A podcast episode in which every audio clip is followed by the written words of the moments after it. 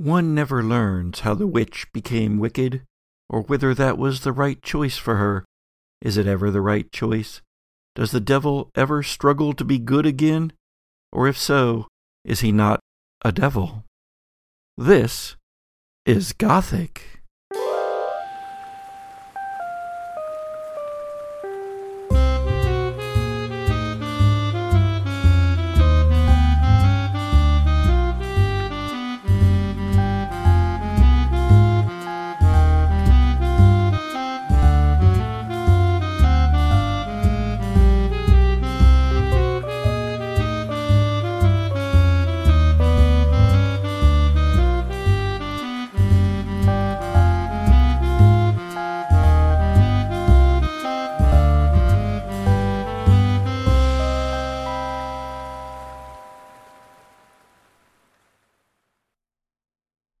Season 4 of the Gothic Podcast may contain sensitive material not suitable for all listeners.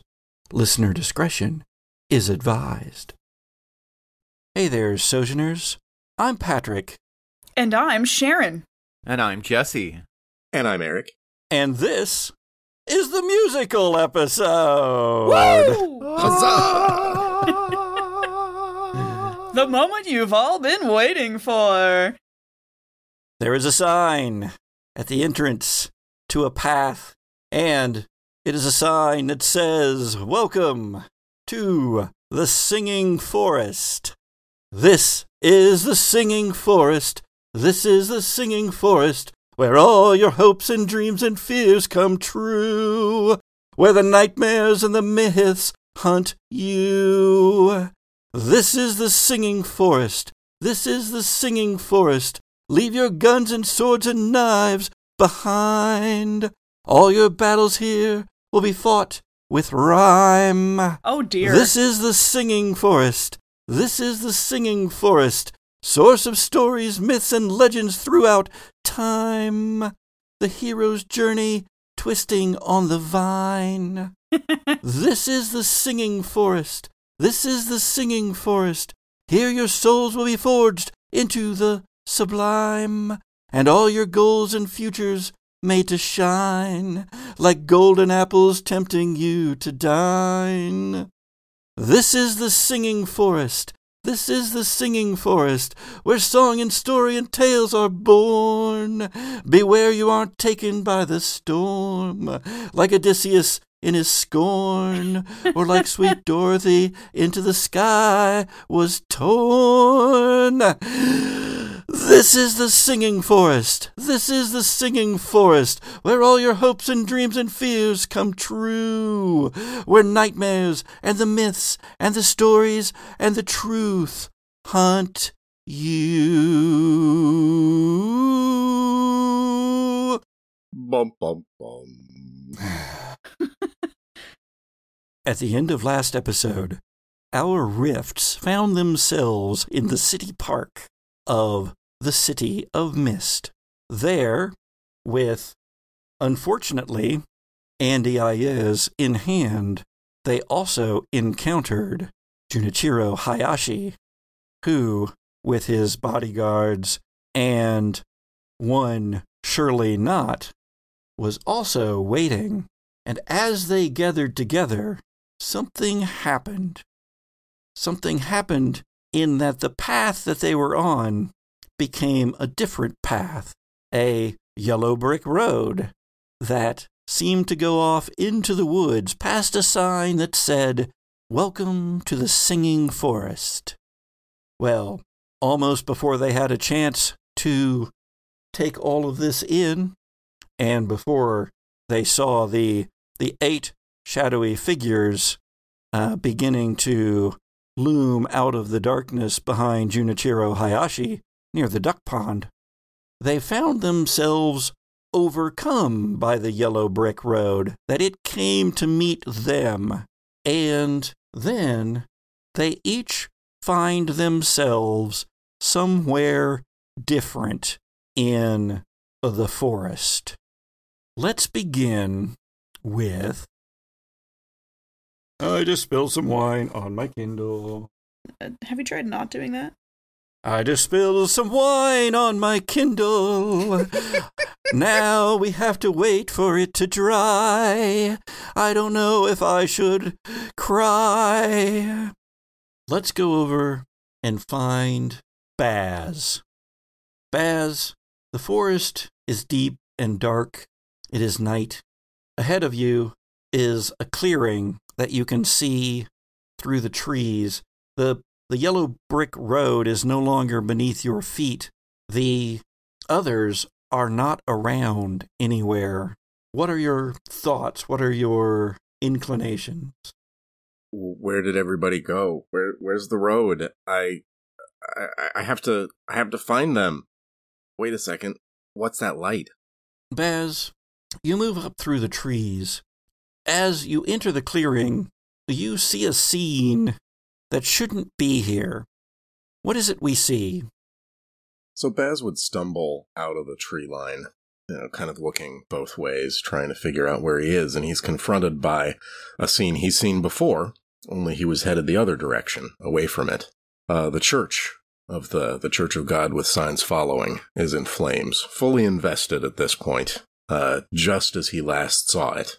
Only this time, uh, there are screams coming from inside, uh, screams he recognizes, uh, children's screams. What do you do?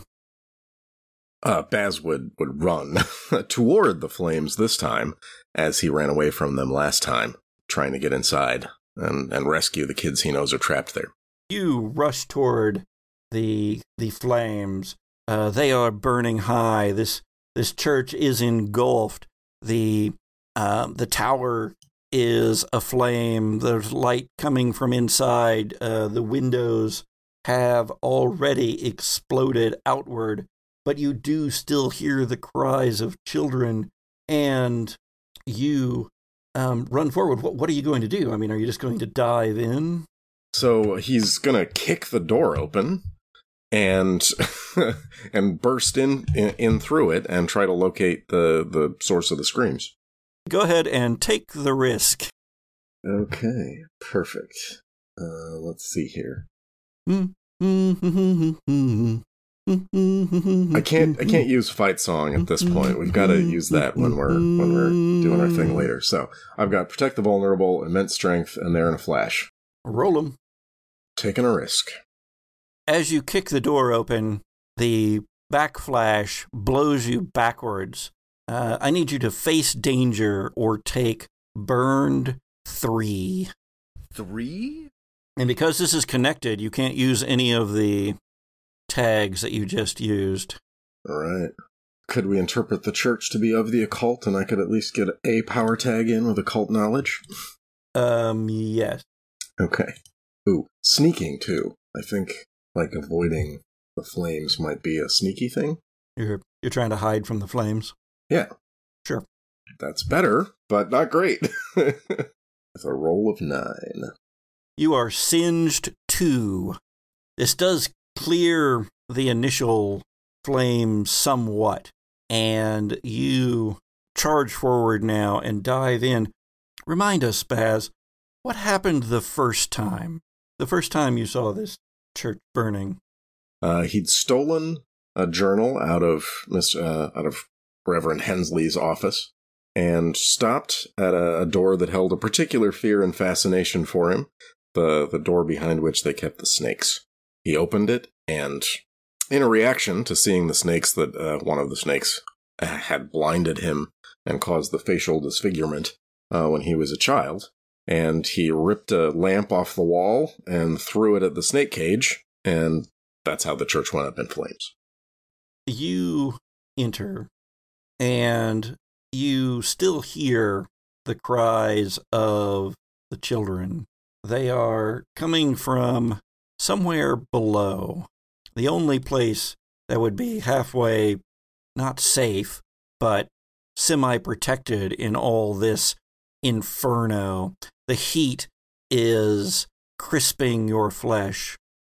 The interior of the church is collapsing. Beams are falling.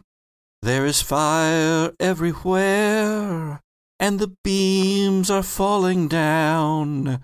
They all want your head, it seems. They want to take your life and your crown. This is your moment. This is your time. This is the place. And this is the rhyme. You've got to make your choices. You've got to do your deeds. You've got to do it right this time, or else the world will bleed. What do you do? Can I determine where the where the voices are coming from at this point? You know the church well enough uh, to know that underneath the main dais at the uh, front of the church, there is not a secret passage or anything, but it is a an underground um, storage area for uh, some of the church's more mm, delicate and perhaps controversial items. You perhaps have never seen that space, but you know it's there. Uh, maybe it was in the journal that he was reading. And so you rush through the flames. I think you're going to need to take the risk again in order to get through the obstacles that face you and get to the trap door that you know is there and get it flung open.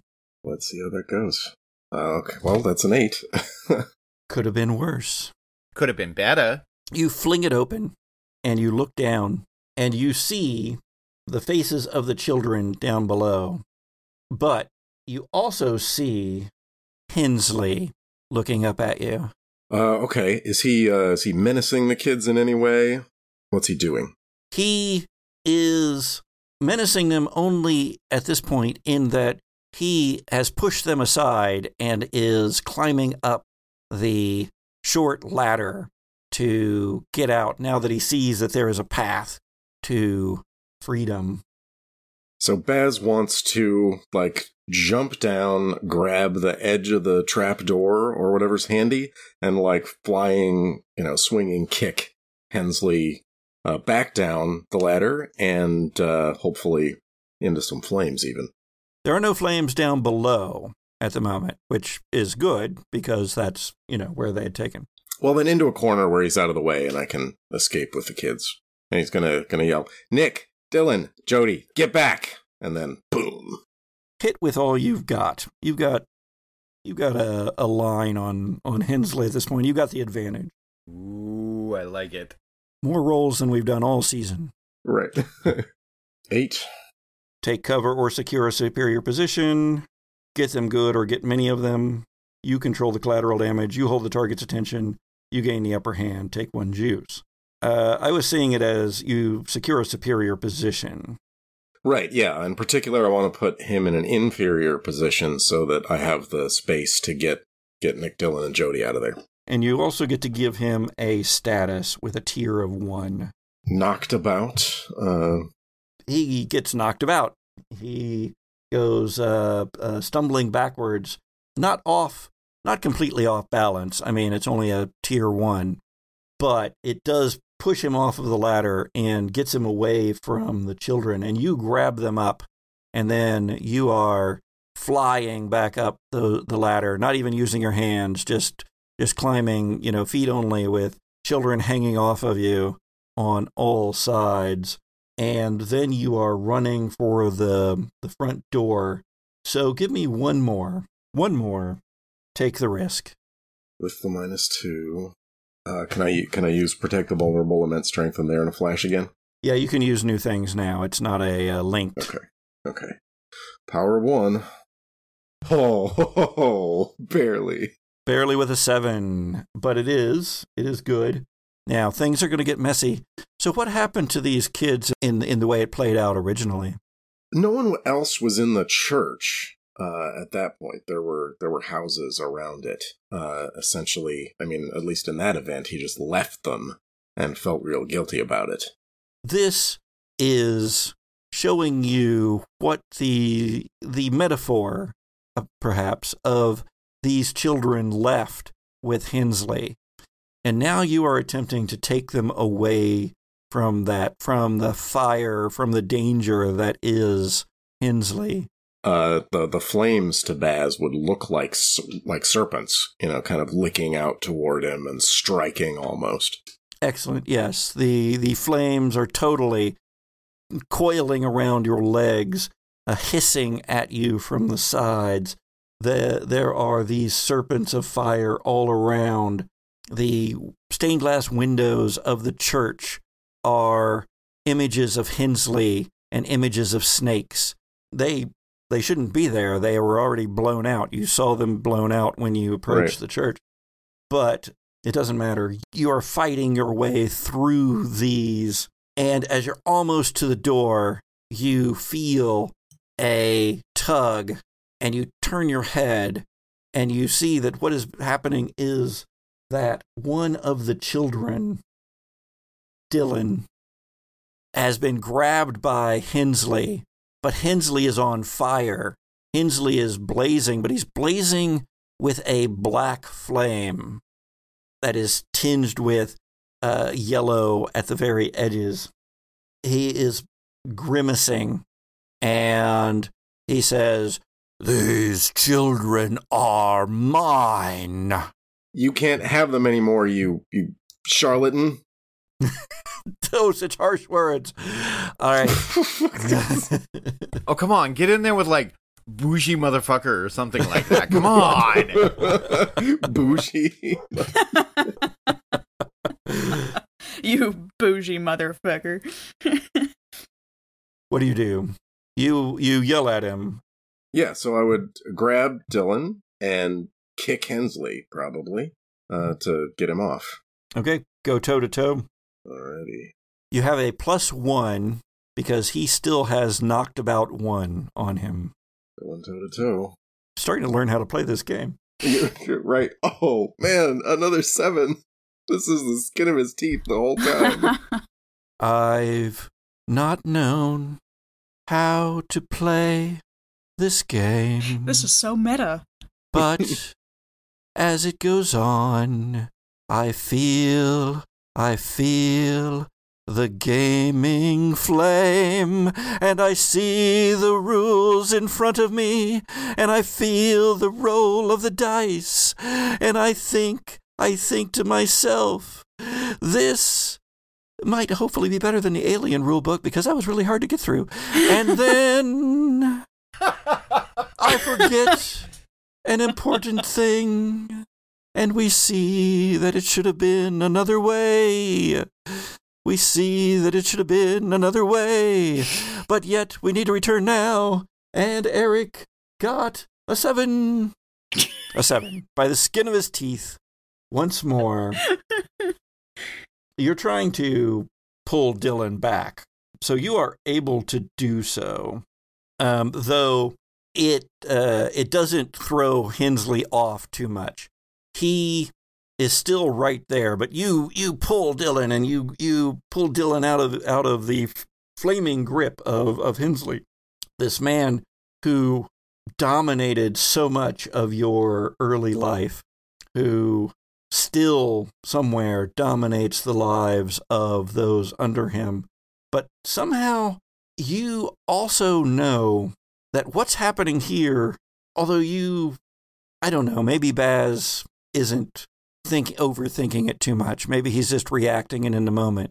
But you feel like this is also somehow connected to the real world.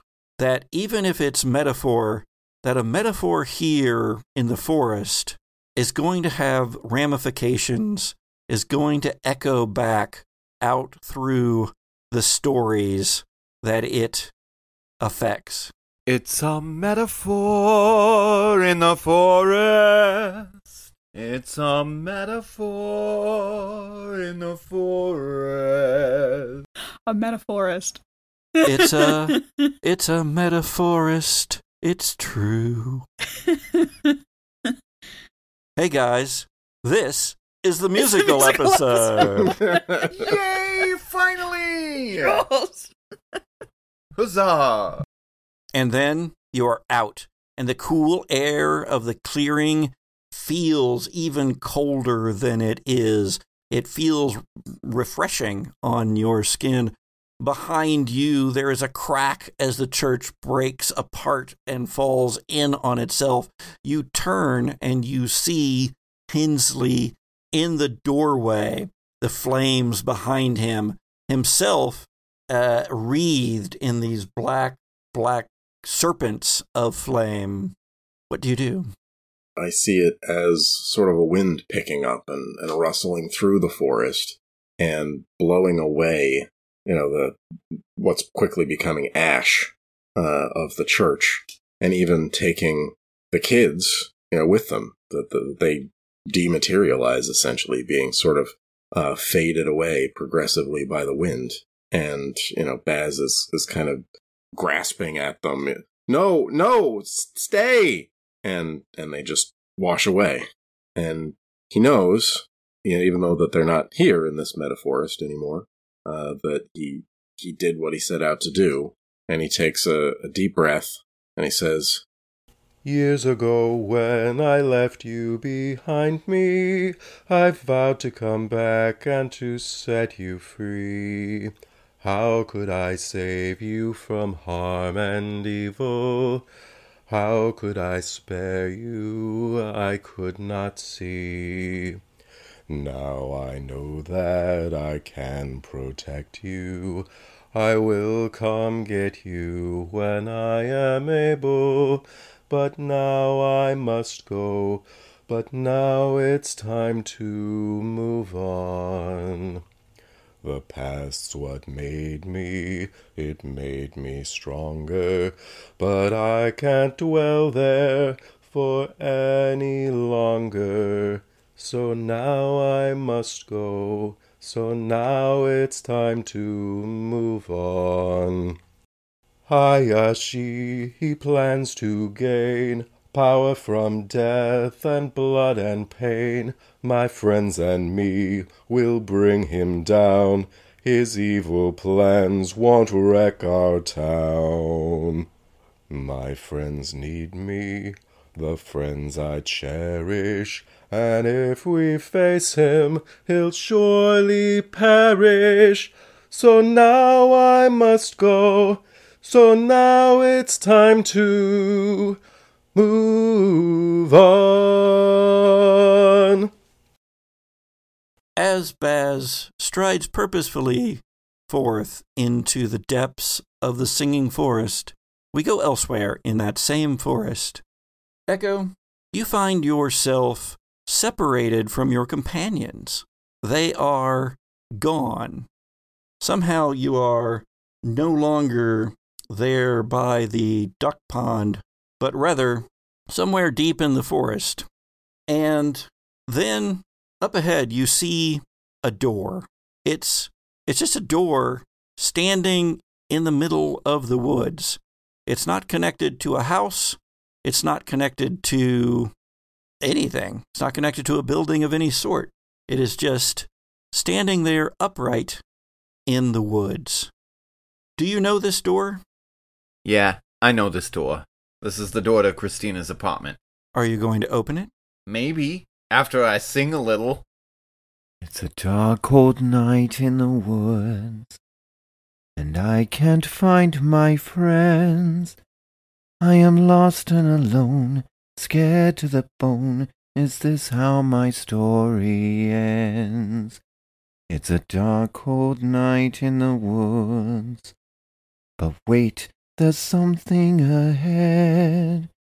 There's a door in this space, just standing in place, and it's filling me with dread. It's a dark, cold night in the woods. I've just got to find a way out. But now I am sure it's my sister's door. Let's find out what this is about. And I'll like slowly stride forward and open the door. What's Christina's apartment look like inside on this particular day? And day it may be, for the light is different here than it was out in the singing forest. This is the day after. Honestly, it was the day after Echo Echo tried to like really put their own work out there in the world. Um, they went to an open mic night. It was actually one of the really big events uh, in the city that evening. There were hundreds of people in attendance, and it is one where Echo, unfortunately, really failed um, at really performing that evening. So it is the next morning in Christina's apartment and really just trying to like find some support and comfort after after something that really went wrong.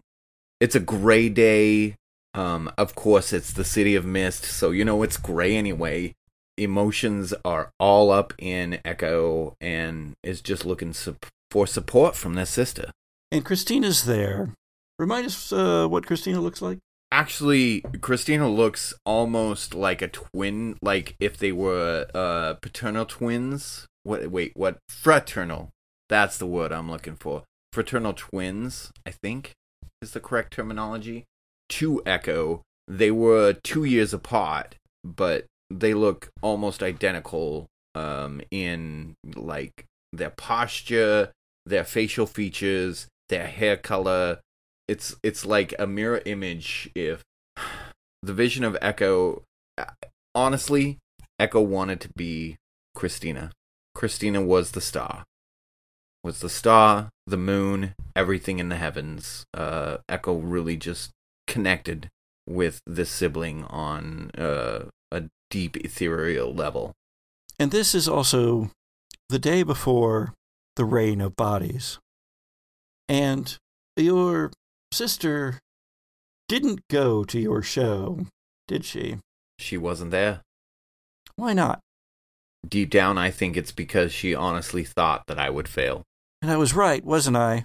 She says as she comes into the room in this memory that isn't a memory, that is something else. You don't need to be like that. It was hard, okay? You just need to stop. Just stop embarrassing yourself. Stop making me embarrassed.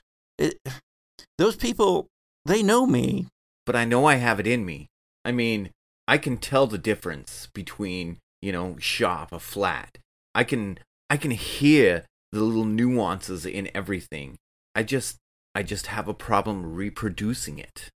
Look, do what you do what you're good at. Just stay at the shop and you know, run your machines. But I, I don't know why more. you want to do this. I don't know why you want to be in front of people. I don't know why you want my thing. Why's it got to be your thing? I mean, Because- I'm the older sibling. Because it, what do I have then if I don't have that? Christina, you've always had everything. You've always been the most beautiful. You've always been the one with the greatest voice. I I can't compete with that. Then why are you trying all the time? Why are you doing this to yourself, to me? I have always looked up to you, jealous of the things that you do. You are a star, and I am subpar. I wanted to be like you. I just had to take my shot to find out what I have got. But you weren't there to show me you care. I wanted to be like you. Just smile and tell me that I have it in me. Laugh and tell me I'll be fine. Cheer me on and maybe you will see just what I can do. Trying something new. I wanted to be like you. Originally, what happened was this conversation ended in yelling and Tears. words that you both wished probably that you could take back, in tears, in slammed doors. But the forest is giving you a second chance. Roll convince. I'm gonna argue impenetrable mind and standing my ground, and also echo of my voice, and I'll even throw some of my own harmonies on top of myself for the song. Oh, I can't. It's burnt. Oh, I can't. It's burnt. Okay. So the only thing I'll use for now then is impenetrable mind. Um, just to kind of like bolster myself. Uh, la, la, la, la, la. a ten. A 10 with power of 1. Nice. Just as she is about to go back into her room, slamming the door, which is how it happened originally, and that was the last time you saw her alive, Echo. Instead, she pauses there for a very long time, staring into her room, staring into perhaps herself, and she turns around with tears in her eyes and she comes to you and puts her hand on your cheek and she says, E, I, I'm sorry. It's just that I've always thought you were the better of the two of us, and I couldn't live up to that. And with that, sunlight, even from the city of mist, streams into Christina's apartment, and everything becomes bright and light. And then the light fades slowly into darkness, into the darkness of the forest, as you stand there in the woods, leaves falling around you almost like tears, with the smell of your sister's perfume hanging in the air. What do you do? Oh, uh, I'm sorry. I'm still emotional. So are we. So are we. Cadence? Baz? Where are you? And I start wandering off to like just striding forward and just trying to find my friends. And Echo vanishes into the darkness of the woods. Cadence, you find yourself without your friends. In the middle of the woods, no yellow brick road to follow, no Junichiro Hayashi nearby, just the woods. Cadence, it's woods and woods and woods, but then, as you're walking, there is a two rut road going through the woods. The trees arc over this road, but you stand out in it and you look each way, seeing what might be in the distance, this being the only open space you have seen in the indeterminate amount of time that you have been walking through the woods. And you hear the clatter of hooves, even though the ground is mossy and soft. You hear the rumble of wheels, and you turn to look behind you, and just in time for a set of uh, four horses hitched to a dark colored carriage, a big brougham. Brougham? Brougham. It runs you down, but it doesn't run over you. Instead, you are now on the driver's seat of that carriage. And next to you is a form slumped over. They have an arrow in their chest, and they are breathing hollowly. It's a crossbow bolt, in fact, and from the angle, it appears to have been self administered. And the person you recognize. Who is it? It's my friend and the person who collaborated with me at the very beginning of the band. It's my friend Jordan. And why is he here on the seat of your carriage? As I look down on him, I remember the time when I was racing him to the hospital in the backseat of the Bronco. He had tried to take his own life two months and three surgeries after T boning someone in the middle of an intersection. And that someone's going into organ failure. And I know this because that someone is my mother. And Jordan, I had found after he took, after he attempted to take his own life. I stood over him, disbelieving that he would try to get out of get out of the consequences in this way. As he moaned to me about being incurable and evil, I had picked him up and thrown him in the back of my car and decided to race him to the hospital. And now you race through the woods, and they are both woods and they are city streets. You are in both a carriage and the Bronco, and you are racing faster in the woods than what a carriage should be able to go too many opportunities for logs, too many opportunities for bandits, too many opportunities to stop you. And you are racing faster than you should in the city streets. Too many other cars, too many pedestrians, too many stoplights, too many cops. So I believe that you're going to need to take the risk. All right, so I'm gonna mark some stuff. Boop, boop, boop. Sojourners, boop is a very emotional word. It is filled with the deep and complex emotions of the scene. Complexities of human existence. I have marked 96 Ford Bronco, designated driver, the weakness tag older model. Uh, I've also marked roads on the other side and always room for you. I, I got a total of 13 for a great success.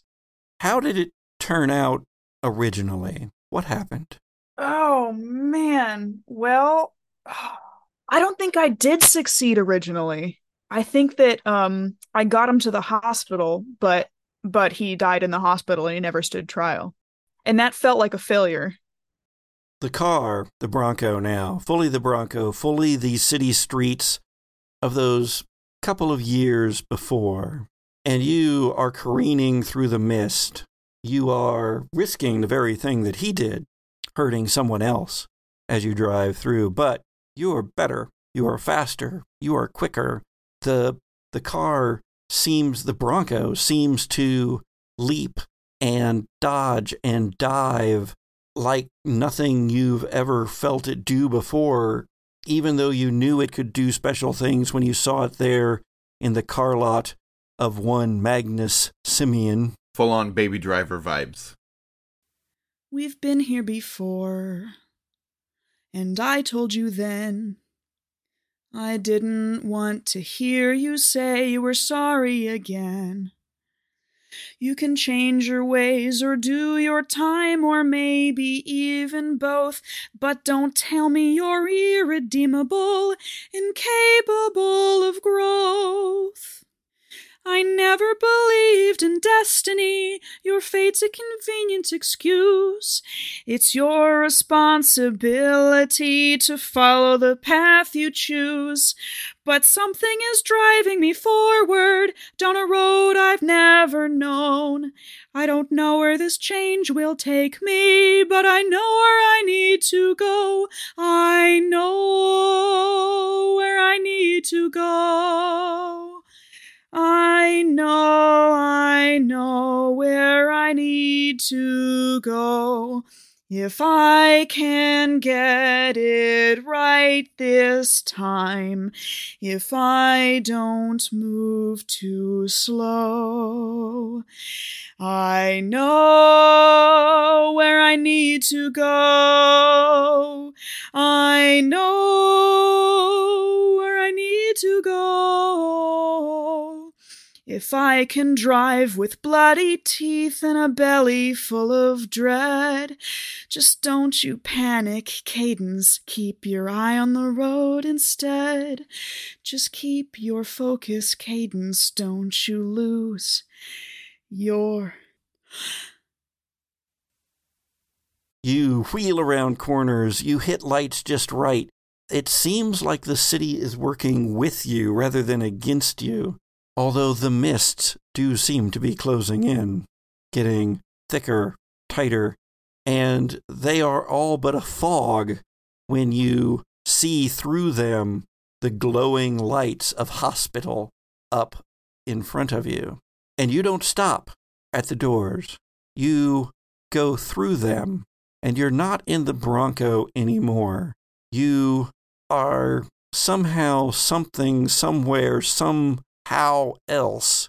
And you have Jordan in your arms and you are putting him onto a gurney in the ER, and there are nurses and plague doctors. There are doctors and there are sawbones. There is a great and shining edifice of technology, and there is a fetid room splattered with blood. And you are Cadence, and you are something else. And Jordan, on his gurney, both the Jordan of your memory and the Jordan of the arrow and the forest. He is gasping, and it is a death rattle, and he is going to die. You know it. You feel it. You you can feel the death in the entire building. You can feel the souls as they want to rise and be free of their mortal bonds. But you don't want this one to be free of its mortal bonds. What do you do? On the sides of the gurney, where there are straps for the wrists and ankles, um, I just reach down and uh, inexorably strap them around his wrists and his ankles without saying anything. The soul trying to get out, but somehow the straps you are using are trying. Will they succeed in holding the soul to the body? I don't know. I bet you need to change the game. Oh, heck. You need a story tag, Soul Bonds. Okay. Uh, that rules. Okay, change the game. I didn't used to know how to play this game. Improvisation. I still don't know, but? I play along. But a glass of wine has helped, I'm gonna use Death Knell. and so has my players' dice rolls. And I can only hope to give them what I want to give them soon. So we'll charge into the forest. yes, we will. Yes, we'll charge into the forest. With cat like to tread. kill, kill, kill. All right. Yeah, I'm just gonna add. I'm gonna add always room and uh, death knell to that. So change the game. Change the game. I have rolled a great success with a total of ten. Power of two. You have created the story tag, Soul Bonds. You can see Jordan's soul trying to get out of its body. And even as it screams its desperation to do so, you know that you've done something that was within your rights to do, but should you have? And with that, the hospital fades away in a flurry of leaves and a smell of copper and blood And cardboard. and cardboard and lace. And pumpkin spice. And pumpkin spice. Pumpkin Why didn't we think of pumpkin spice? How did we when not were think of thinking pumpkin spice? And you find yourself facing judgment in the convocation of angels. Oh shit! You find yourself, Cadence, back in the forest. But for a moment, there is a cloak around you that you were not wearing before. There were boots on your feet that you did not have on your feet. And you know, like Echo, like Baz, you know each of you has taken another step toward your mythos. Mechanically, toward that end, mark full attention on one of your mythos theme cards and gain another power tag or whatever advance you'd like, and thus become more solidly your mythos character. oh hell yeah! Dun dun dun. Uh, Rifts, you are stumbling around, sometimes purposefully, sometimes accidentally, in the singing forest, and you are calling out to one another, seeking one another, trying to find each other in song. Hello, hello, hello. Is there anybody in there? Shout hello if you can hear me. We've got to find our friends. I don't know how this story ends. We've got to find our friends. and before you stands an archway. It is very Japanese. It's uh, two slightly curved upright posts and a curving top plinth that is set on, on those. It is red. It is covered with the notes and the ribbons and other memorabilia, memories that have been posted there by the relatives, friends, lovers of those who went into the forest beyond and did not return. This is the Aokigahara, the suicide forest, the sea of trees. Our camera spins away from our rifts. It goes deep inside that forest, that section of the singing forest, the forest that is all of myth and legend. And there we see in the darkest part Junichiro Hayashi. That MFer. He no longer wears the suit and tie that he did out by the duck pond. He wears a cloak of bark and his face is tattooed with tears. I was once a normal man. I did all that one can to keep safe my family and my clan. But those around me were wont to die, and I could not bear to know the why. Until in the sky of dreams one night, I saw a terrible spider's light, and in the mere next day, that spider stared back at me. For I was source and peril of all that was ill wrought. I was source and sigil of every person's inner rot. I reach into those deep channels and I, I find your fear. Help you hold it near. Keep it cold and close. A mole growing on all your souls. When the huntsman cut the sky and brought the rain, I piped my song into the sorrowful and the maimed. I called them from their homes. I sang them to their dooms. My power then did bloom. But now I'm finally here in the depths of this forest most drear. And here where the bodies sway from limbs for long and endless days, here I shall be born into flame, and all the city will be mine to claim, for I am the forest you dare not name. And when Hayashi finishes his song, the rifts stand before him, together, no longer lost scattered throughout the woods. And Hayashi is also not alone. Around him, from the limbs of the trees, sway the dead.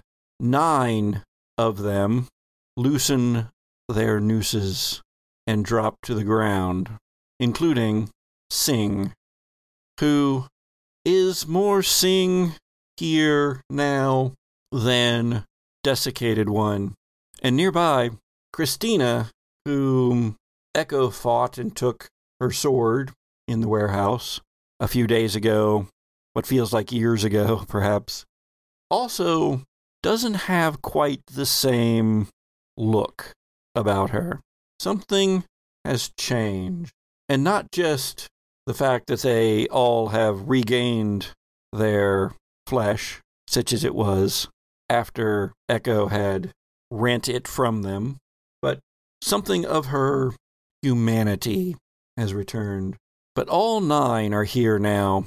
Cadence, you see your roommate. You can pick them out of the crowd. Hannah. And Hayashi is there at long last.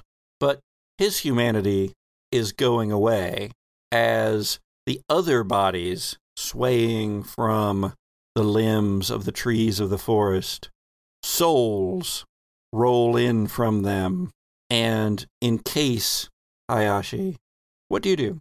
All of the souls of the nine are like swirling around and uh, encasing Hayashi. No, the souls of the uh, ones still hanging from the trees, souls hanging from all the trees throughout the forest, and he is accepting their power and he is becoming more for it. Where is Hayashi in relation to the desiccated ones? The desiccated ones form a circle around him as this happens. Baz would nudge Echo and, and say, uh, Echo, how about a repeat performance with the, the sound waves? We need to get to Hayashi. Meanwhile, I want to run interference on the souls that are coming to him. Mm. Boom, boom, chaka boom, boom, boom, boom, boom, chaka boom, hey. Boom, boom, chaka boom, boom, boom, boom, boom, chaka boom, hey. Here in the woods at night, yours becomes a will to fight. Here among these deep dark trees, hunt all the wolves and thieves. Boom, boom, chaka boom, boom, boom, boom, boom, chaka boom, hey. Boom, boom, chugga boom, boom, boom, boom, boom, chugga boom, hey. Come, come and be true to your nature, your friends, and you. The swords, guns, and knives wait to take your lives. Boom, boom, chugga boom, boom, boom, boom, boom, chugga boom, hey.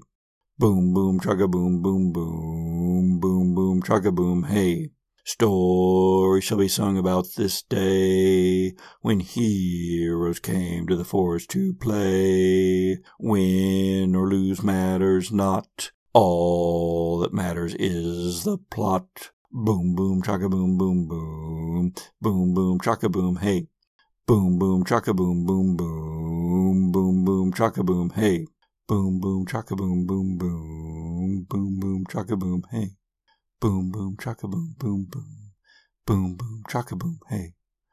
Boom, boom, chaka boom, boom, boom. Boom, boom, chaka boom. Hey. That was cool. But wait, there are others in this town that think you're wrong. And I say, hey, your end won't be long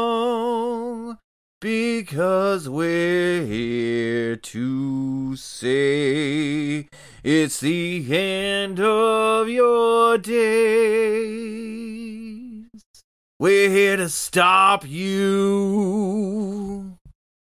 We're here to stop you. We're here We're to here to stop, stop you. We're going to take a short break. We'll return after these messages. Hey there, friends. Have you ever wanted to have a musical episode of a podcast? Simply start a podcast with three friends today.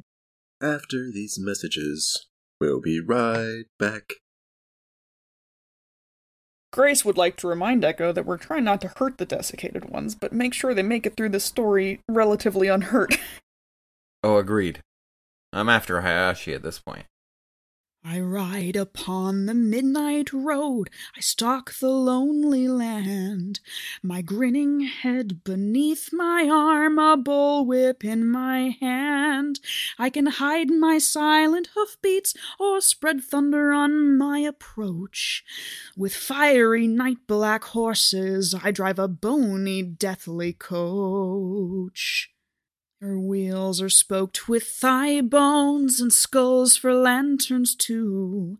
She comes to earth for just one thing, and tonight she's here for you. My nine last little hunters risen to pursue your friends. Abandoned by your maker, this is where your story ends. I know where you need to go.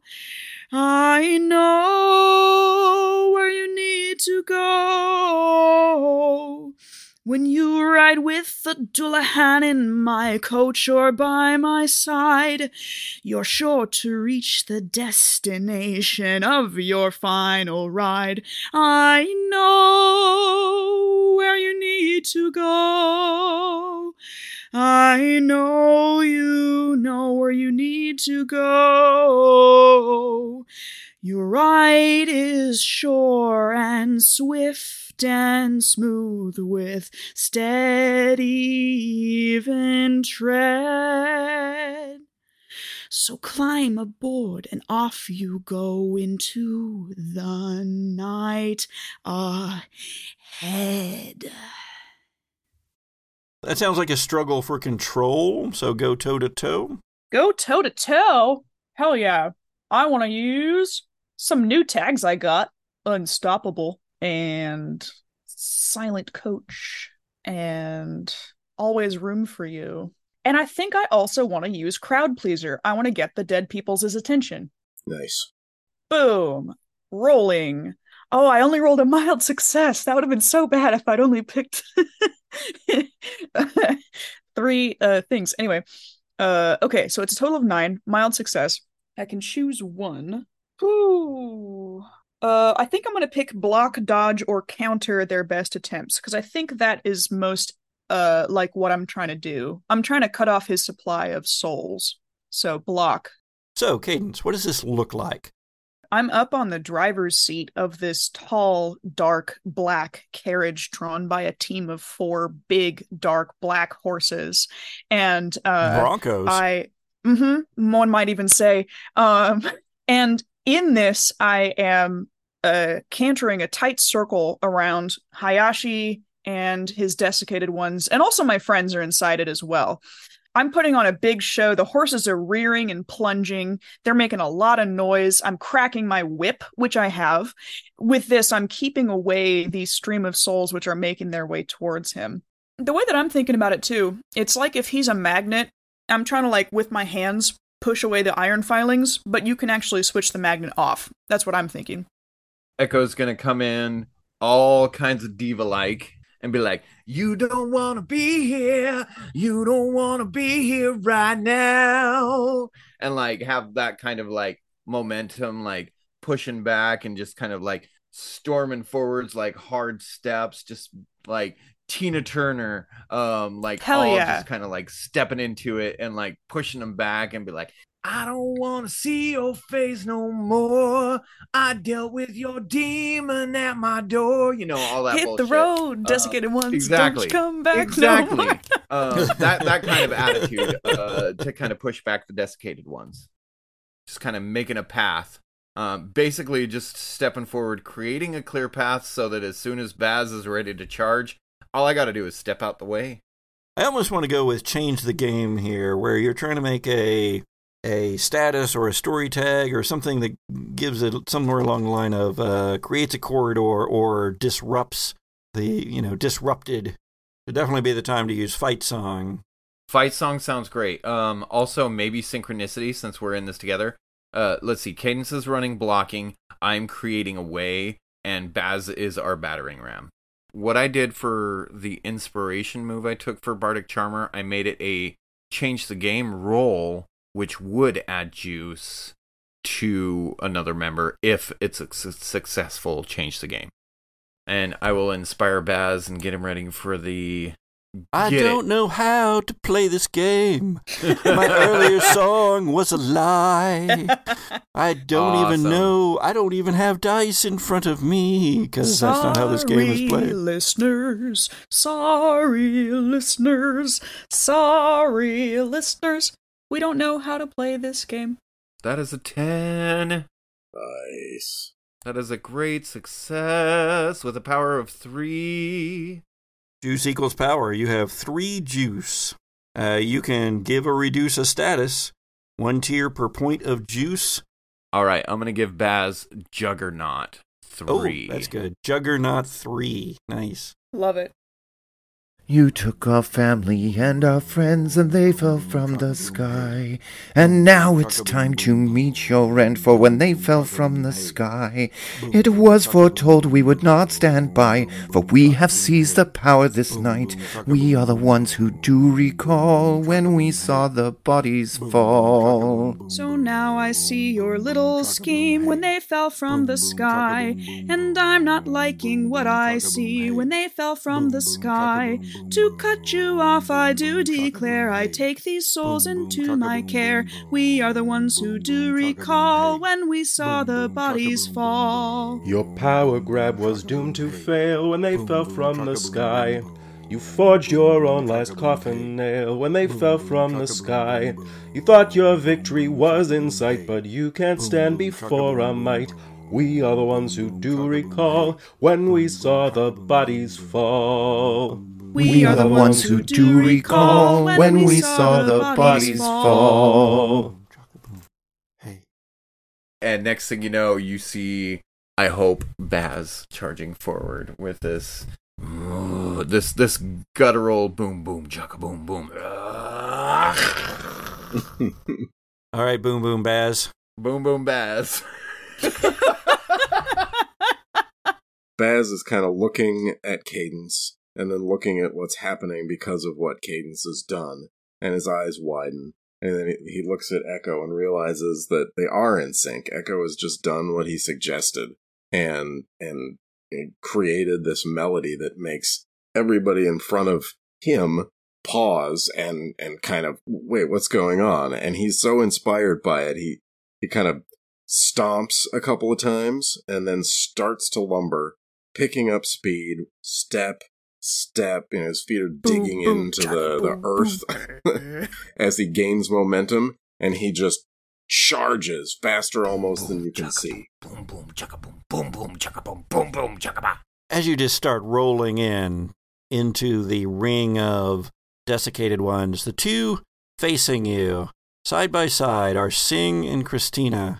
And as you approach them with Echo's song reverberating behind, they just sort of move aside, pushing their fellow desiccated ones on either side of them away. And you see them not just moving now, but turning and physically pushing the other desiccated ones there away, creating a path for you as you go piling through them. Hit with all you've got. Yeah. Hit that mofo. Hell yes! Oh my god. Holy What? shit! What the? F- How did you roll that high?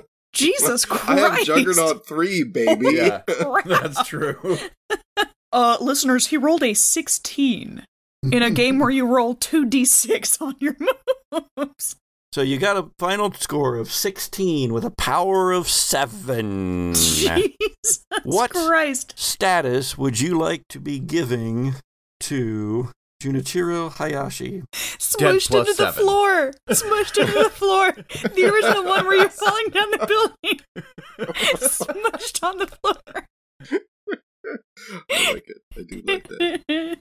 oh, man. I mean, what it looks like is, you know, the the desiccated ones part in front of him, and he just barrels right on through, shoulder checks Hayashi as he, you know, impacts, and then reaches down, grabs him by the ankle, and just like, you know, uh, Hulk Loki smashes him into the ground multiple yeah. times. Okay, so on a ten plus, choose two. Bam, bam, chicka, I bam, bam. take cover or secure a superior position.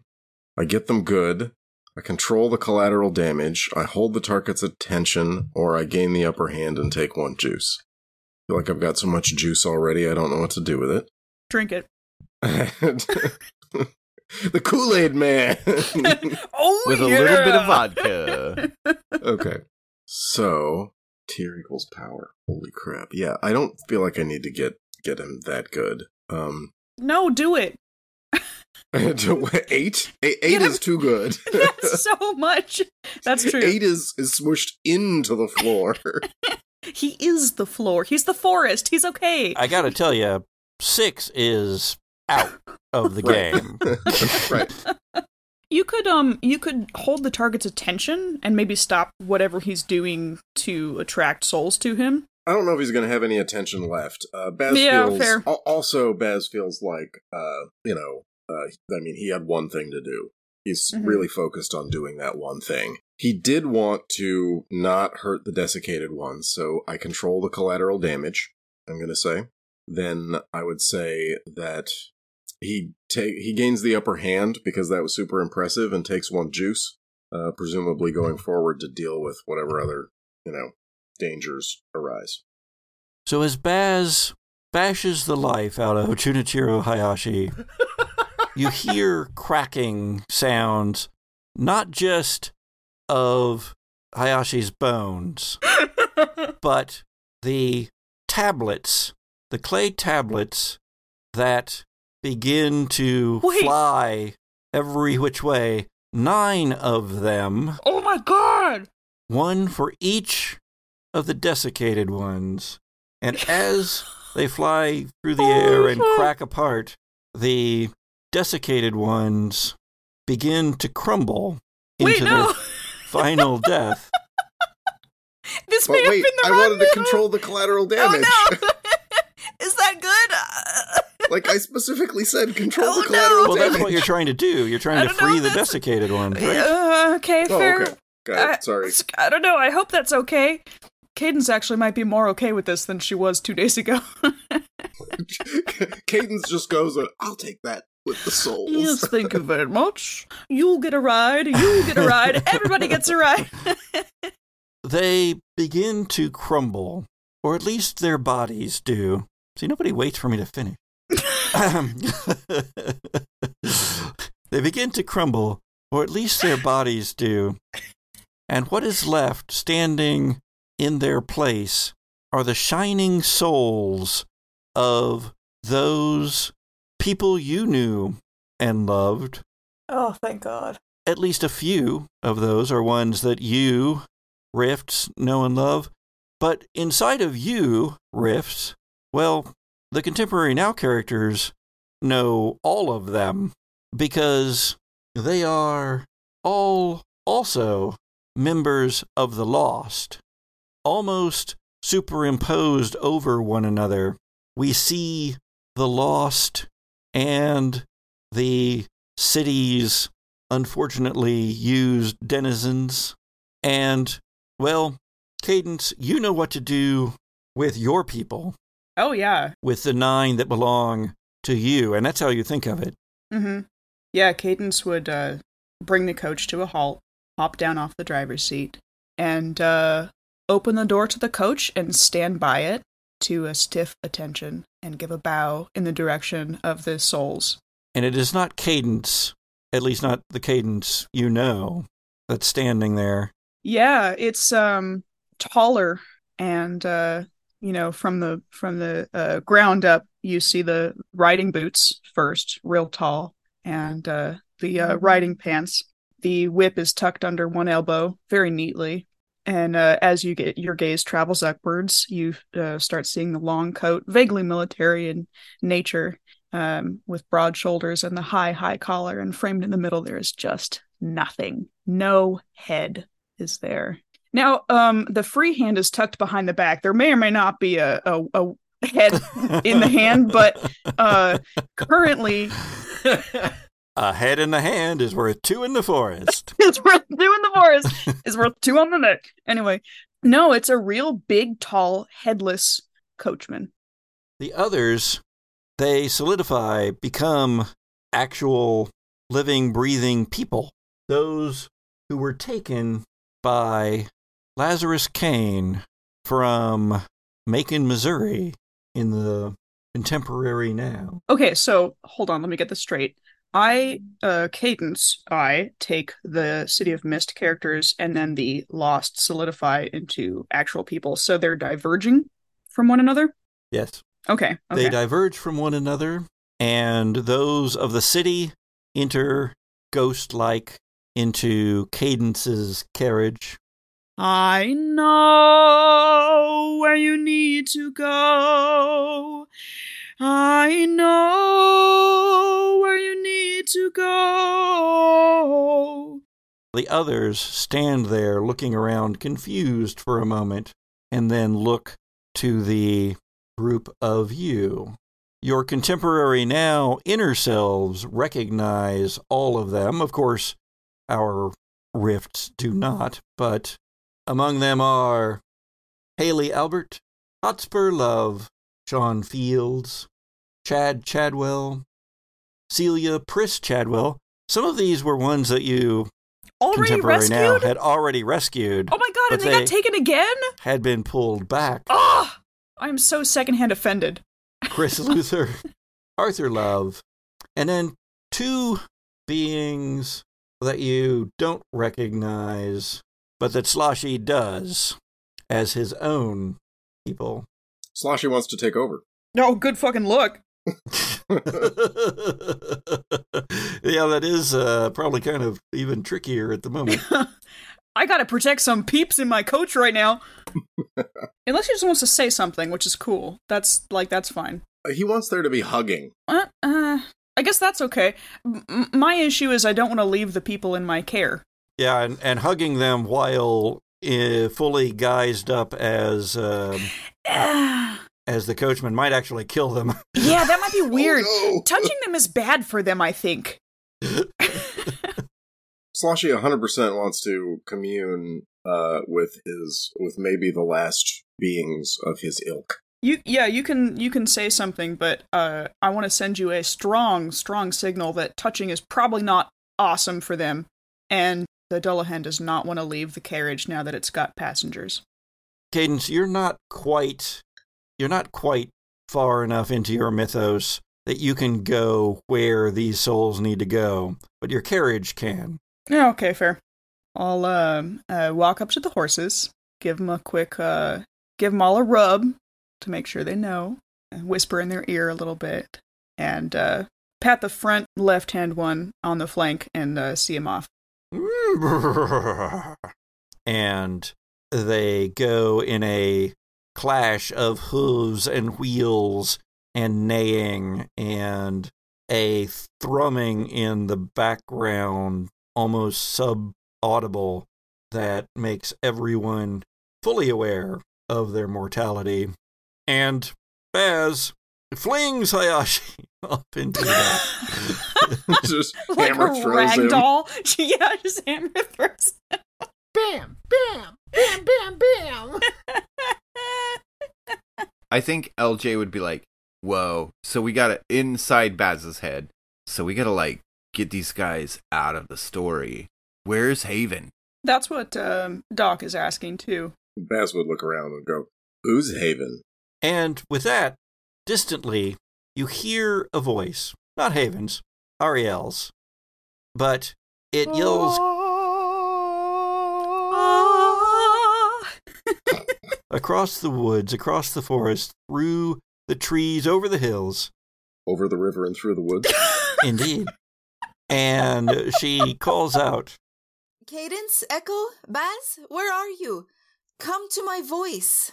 As the coach fades, probably Cadence turns back to everyone else and uh, looks at least temporarily a little bit more like herself, which is to say she has a face.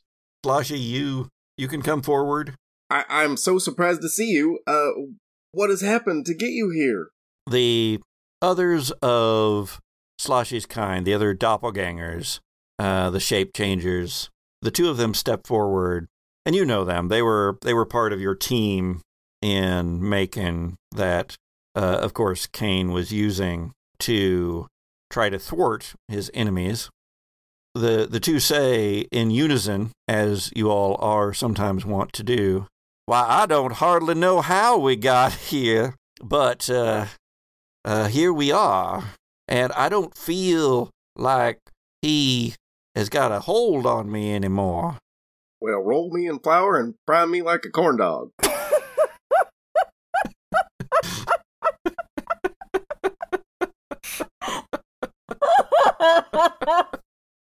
I killed old Lazarus who slaved my people. Down, down, I put him down. I caught him in his bed while he was sick and feeble. Smile, y'all, the tyrant's dead. He bound my brothers to his evil purpose. Down, down, I put him down. He made us do his work in Macon and in Texas. Smile, y'all, the tyrant's dead. His curses damn near wiped us out, but now I've set us free, folks. Down, down, I put him down.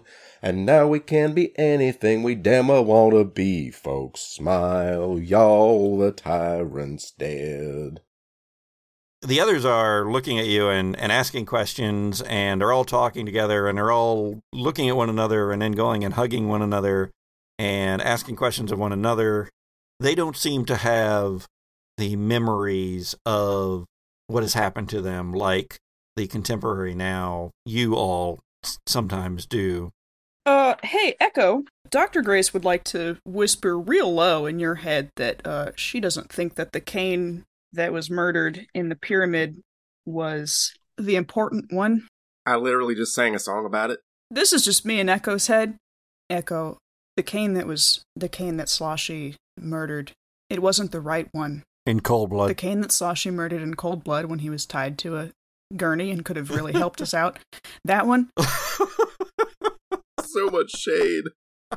What you telling me he don't count? This is private. This is inside your head, Echo. Keep this private. But this is important. I don't think it was the right one. There was one that we encountered at the end of our last encounter, and I don't think this was the same one. Uh, I think he might still be out there. And um, before we start celebrating and resting on our laurels, I think we need to understand that we might still be facing something else here. I'm just telling this to you privately, Echo, so you can choose to reveal that or not. Quietly to Echo's self, like trying to talk to this Dr. Grace person, but not really. Also being like, oh shit, I don't think this is over. No, I don't think so either. Cadence, there are some other bodies and souls around who need the respect that Hayashi was not giving them. What do you do with them? The ones hanging from the trees that that Hayashi was trying to steal their souls. Oh, right. Those were the ones that I was trying to keep them away, yeah. Do I feel like they are capable of going back where they came from on their own, or do they need extra help? They just need permission to be released. Can I do that? I would say that, Cadence, if you want to stop holding back, it would be a significant. And those who knew what there was to know, they would not stand by, for they would seize the power here that had come to them this day. I want to just kind of go. How many are we talking? Is this like a hundred people? Thousands. Oh, that's so many people. I'll go up to a few. I'll start going up to a few of them. Take both of their hands in my hands and uh, look at them in their eyes. And first of all, asking if they feel okay, and then saying, "You know, you can go back if you want to." Hey, are you okay?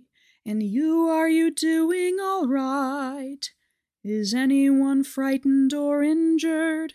Can you all see in this light? Now take my hands and look at me. You'll make it home tonight. You know you can go if you want to. No one is keeping you here. I'm sorry you've been mistreated, and I can't erase your fear. But you know you have each other, so you'll be in good company when you're finding your way back to the city. If you feel alone, just pass the word along. You can ask your neighbor for a hug or offer if you're feeling strong. Just take their hand and look at them. If you like, you can sing them this song. You know you can go if you need to. You already know the way home. We're all in this together in this forest catacomb. You know we have each other, so we'll be in good company when we're finding our way back to the city. You know you can go if you need to. You already know the way home. We're all in this together in this forest catacomb. You know we have each other, so we'll be in good company when we're finding our way back to the city. It's a pretty big deal for you to do that with, mm-hmm. because these are both the real and the mythic here.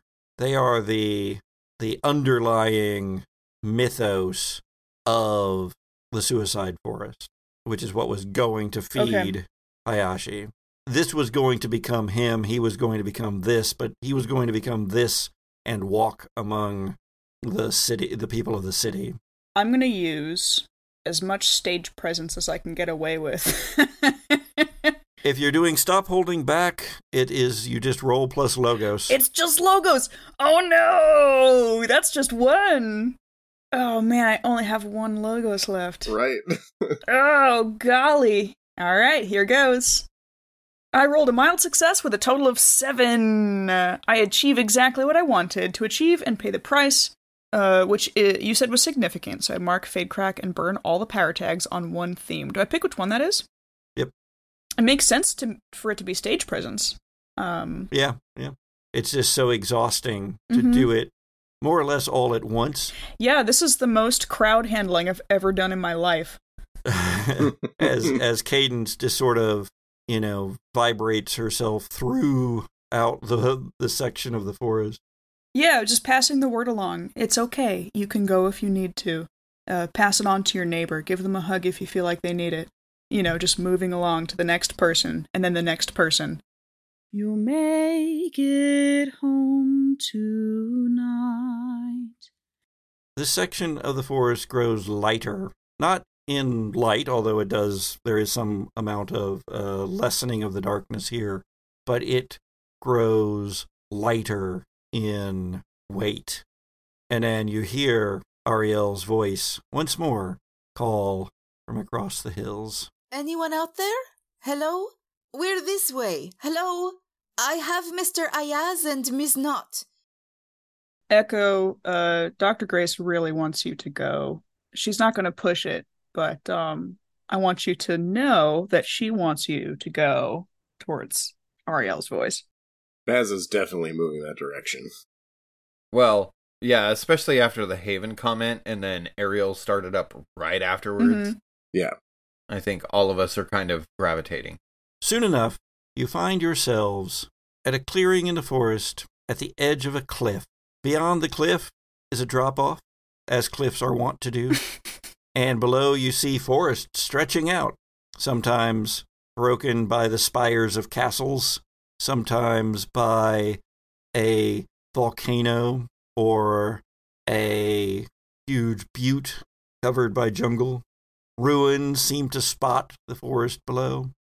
But here at the edge where this clearing is, which allows you to see out across all of this, to see out across blue sky, as here it seems like it is daytime. Standing there is Ariel Farouche, Andy Ayaz, and Surely Not. Surely not. I had to do it one last time. Is it is it one last time? I don't know. Is it Patrick? Ariel, even though you know it's Ariel, is fully garbed in full on apocalypse uh, Little Red Riding Hood gear, leathers and red hood and, and the whole bit, swords, everything. But you see her eye color change to that of Haven Harrow. Hey guys, it's Haven. I want to be me again. It's time to part ways with our hosts, though I can't thank them enough for what they've done to bring us here. You see, the city, this city of mist, it's not a book world. It's not a representation. In some ways, maybe a reflection or a source of the stories we tell. The fairy tales collected by the Brothers Grimm, the myths embraced by past and present religions, the oral traditions told around tribal fires all over the world. It's all the fictions and all the poetry, all made manifest in the mythos lives living within each and all of the people here in the city. So, with the right key, the right mythos, any story is accessible from here. Our own world. Maybe something even deeper. The deep grammar of stories and ideas. If the world is a disc supported on the backs of elephants standing on the back of a turtle, and if it's turtles all the way down, well, that deep grammar place is the very last turtle. We saw a tower. The tower. Another repeating image throughout our mythology and folklore. It's where Lazarus Kane has taken himself in order to become whatever it is he wants to become. To have complete control over all his avatars in every book world? To become the story we always tell? Maybe. If so, then he becomes the most powerful being in all of creation. Because what is more powerful than story? The gate to that place is here. You don't have to come. You've done so much already. But we can go through this gate and find Kane, the real Kane, not one of his echoes or avatars, but the real live one, the one that translated himself into the book worlds in the library of the house so long ago. If we open these gates, they can take us to the deep grammar of the tower at the center of all things, or they could simply take us home. Anywhere, really, the forest touches. Because this guy here, the humble Andy Ayaz, is one of the most powerful mythic forces I've met. Baz looks real skeptical. Echo is totally on board. It's like, yep, I knew Andy had something going on. Caden- Cadence looks like jaw on the floor, just like I mean, it's not literally on the floor, but she's like suitably suitably impressed. And Andy is standing there, and uh, he has a different look about him. One that is that is a little bit more stolid, and he glances over at Shirley, and then he glances back at you, and he breaks into song. And he gets a song. And he gets a song. Indecision has always been my path. To stutter on the road, to not know where I should go, to know I'm always wrong. The path I chose was wrong. The life I led was wrong. Preach. All my life has been a maze. I stumbled through it all my days. I made a mess of love. I made a mess of rhyme. I made a mess of time. I made a mess of me. I know I've caused harm. I've hurt people and I've wronged through no will of my own, but the paths they twisted and they groaned. Indecision has always been my bane. To stutter on the road, to not know where I should go, to know I'm always wrong. The path I chose was wrong, the life I led was wrong. But now I see one single path laid out for me. I can open the way and be a poem today. Now I see one path laid out for me. I can open the way and be a poem today. So here I go. I say my goodbyes. I become the dream inside. Now it's up to you. It's up to you to choose the path that's right for you. Cause now I see one path laid out for me. I can open the way and be a poem today. And with that, Andy fades, and What? three gates appear at the edge of the cliff. One shows the entranceway to the house in Macon, Missouri, in the contemporary now. Another shows a relatively apocalyptic scene, and in the far distance, a tower rising high and high and high into a red and stormy sky. A tower like you might see on a tarot card. Oh shit. And the other is swirling and hazy and filled with questions, but the answers lie on the other side. Wait, the the third doorway doesn't lead back into the city? It might. Oh man. So we have contemporary now, Kane's Tower, and And question mark. mystery. Yeah. Who's Who's all voices get to get to weigh in on this? Probably all of them. Ariel draws a sword from her hip and draws a circle in the stone and dirt and grass and mold here at the edge of the drop off. And then she draws various other symbols. Step into the circle. Do you step into the circle? And Ariel does as well. It's a trap. Doc- Dr. Grace trusts Haven implicitly and would urge Echo to step into the circle. And Echo's kind of on board anyway. Echo trusts Ariel. Baz trusts Ariel, and Sloshy was generally treated right by by Haven. So yeah, we're we're all good. Sure, sure. With uh, I think if uh, if something like Sloshy can trust uh, Haven, then Cadence is on board. There is a flare of power and there is a vibration as the contemporary now characters separate from the rifts painfully, agonizingly separate. Ow! But then, instead of four people standing in the circle, there are eight. Well, I'm right glad to have a body again. Just color me happy. I'm glad you have a body again too, Mister Sloshy. Uh, like, where can I get me one of the motorcycles? Sloshy, can can I give you a hug? Yes, ma'am. I would like that too. Cadence gives Sloshy a hug. Yeah, and and he kind of like stiffens a little bit at first because uh, a human hugging him is weird. but then he he gets into it. And no, it's a it's a it's a good hug. Cadence is a good hugger, and Cadence like gets in there and makes Sloshy feel like so warm and comfortable. like a warm donut. At this moment, Echo takes a few steps back and is like, "Great, now there's more people to worry about." Shit. Doctor Kind of in their head. In their head. Ye- oh, okay, all right, all right. Well, I know a little bit about how Echo thinks. Doc would turn to Echo and say, "You don't have to worry about us anymore if that's not something that you want. Thank you for carrying us thus far, but you're free to go if that's what you want." Echo starts to go into an existential crisis because, in a way, Echo is just a story. Aw, An echo, an echo Echo of Echo. something known in the past. What does it all mean? What is my place in this world? And they they really start to go into like a self-reflection kind of thing.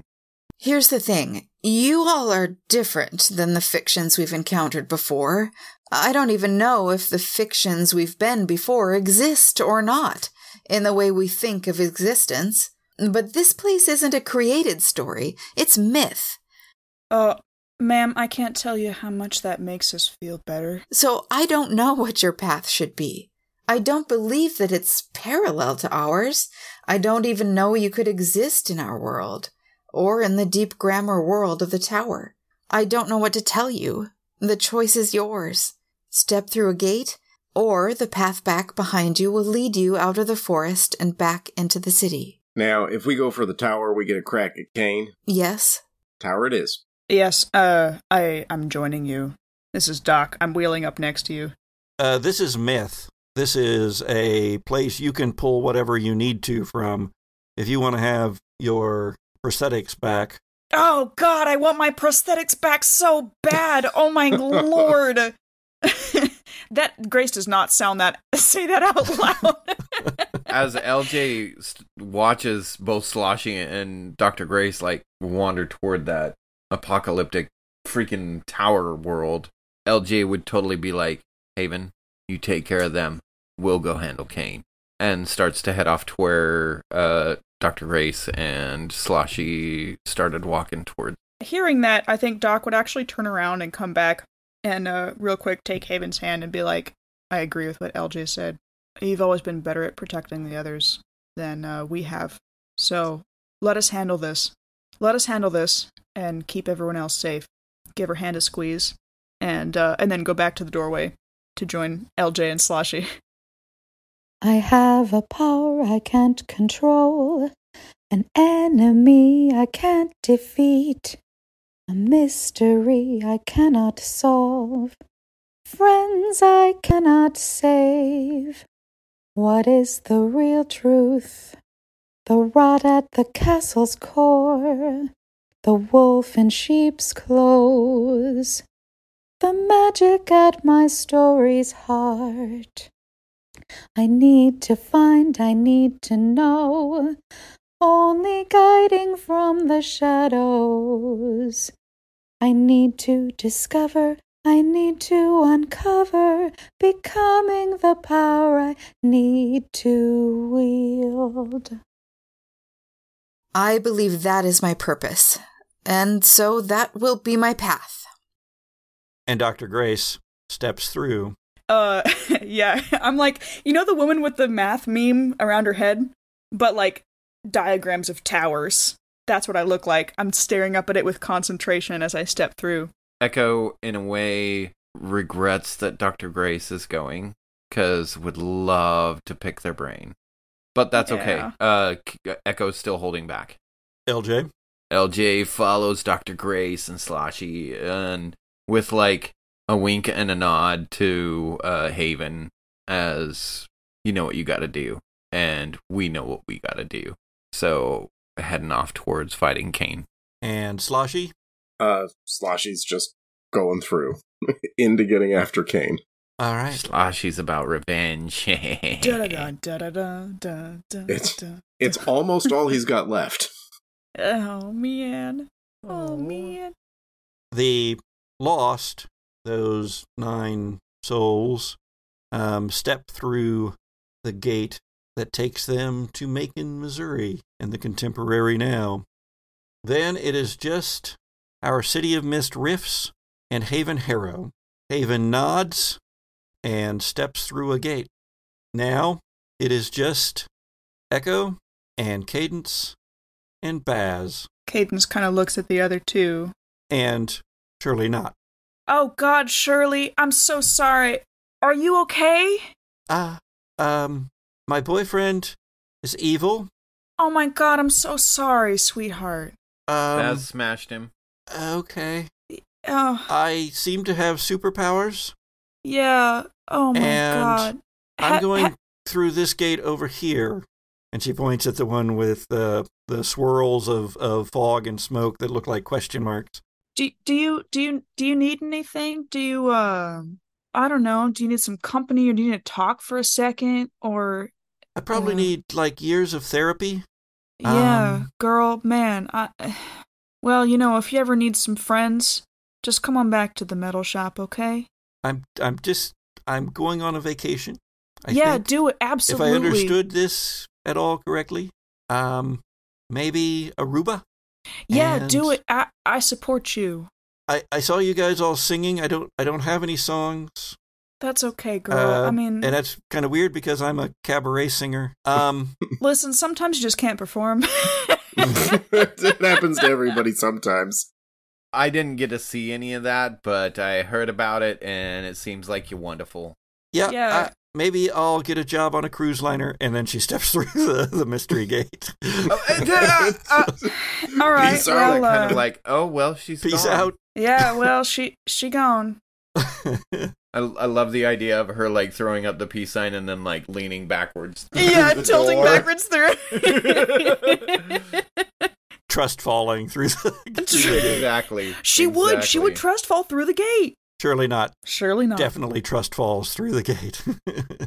what about you three? Cadence would turn back to look at the other two and kind of look at your faces. Is Ariel still here with us? Yes. There is still something to be done. Did you not hear Hayashi's song? I thought he, I thought we like beat him up really bad and threw him away over the woods. Bess, that was amazing. He said, When the huntsman cut the sky and brought the rain. The huntsman. My huntsman, I suppose. Oh my god, I totally forgot about that. Tell me if I'm going off track here, but maybe we should find Simeon.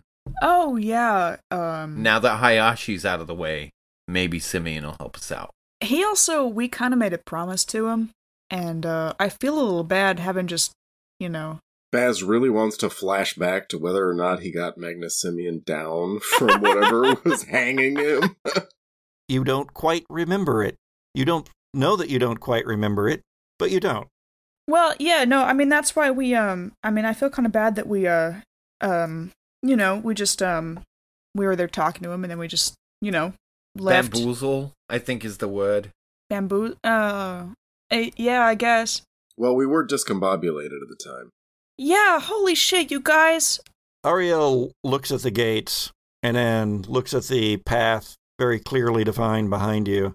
I don't know what your choices are, but I'm going back to the city. The huntsman waits. Alone I walk the city streets. I want to learn, I want to know Wind's icy breath chills to the bone. There's much to do before I'm home.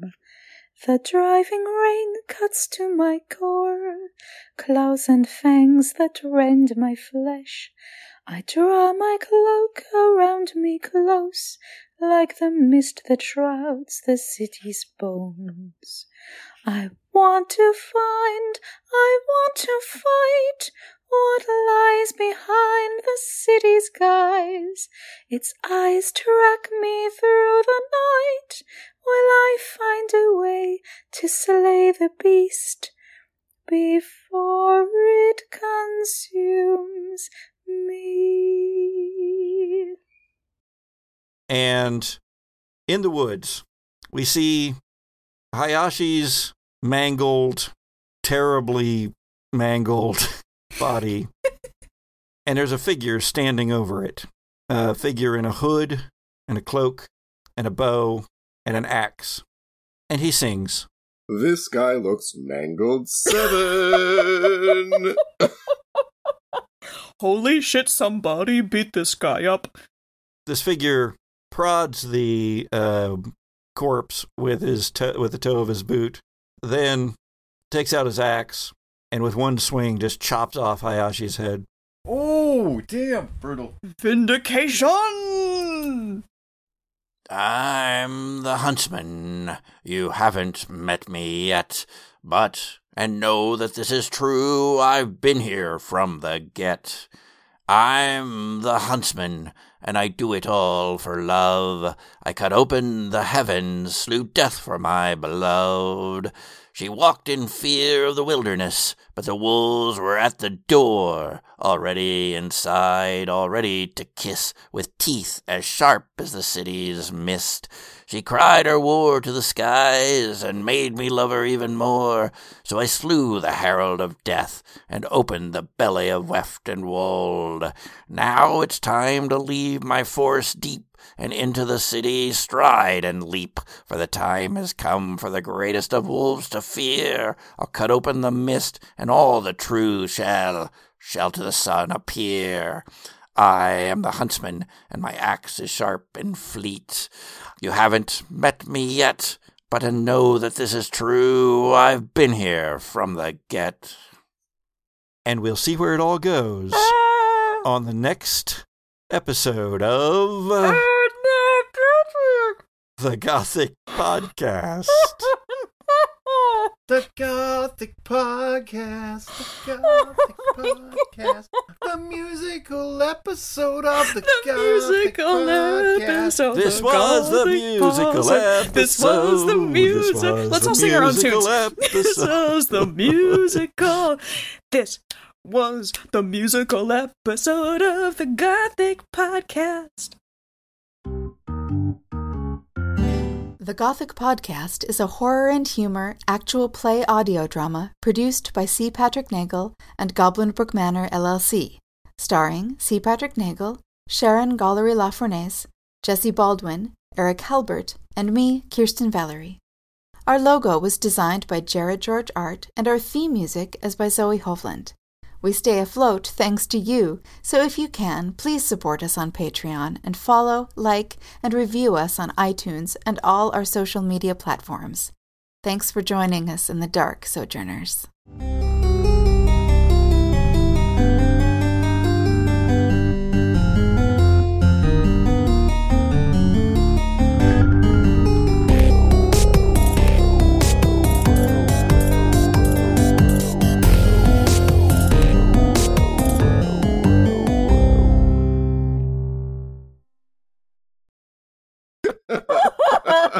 Roll me in flour and fry me like a corn dog. The new hit western.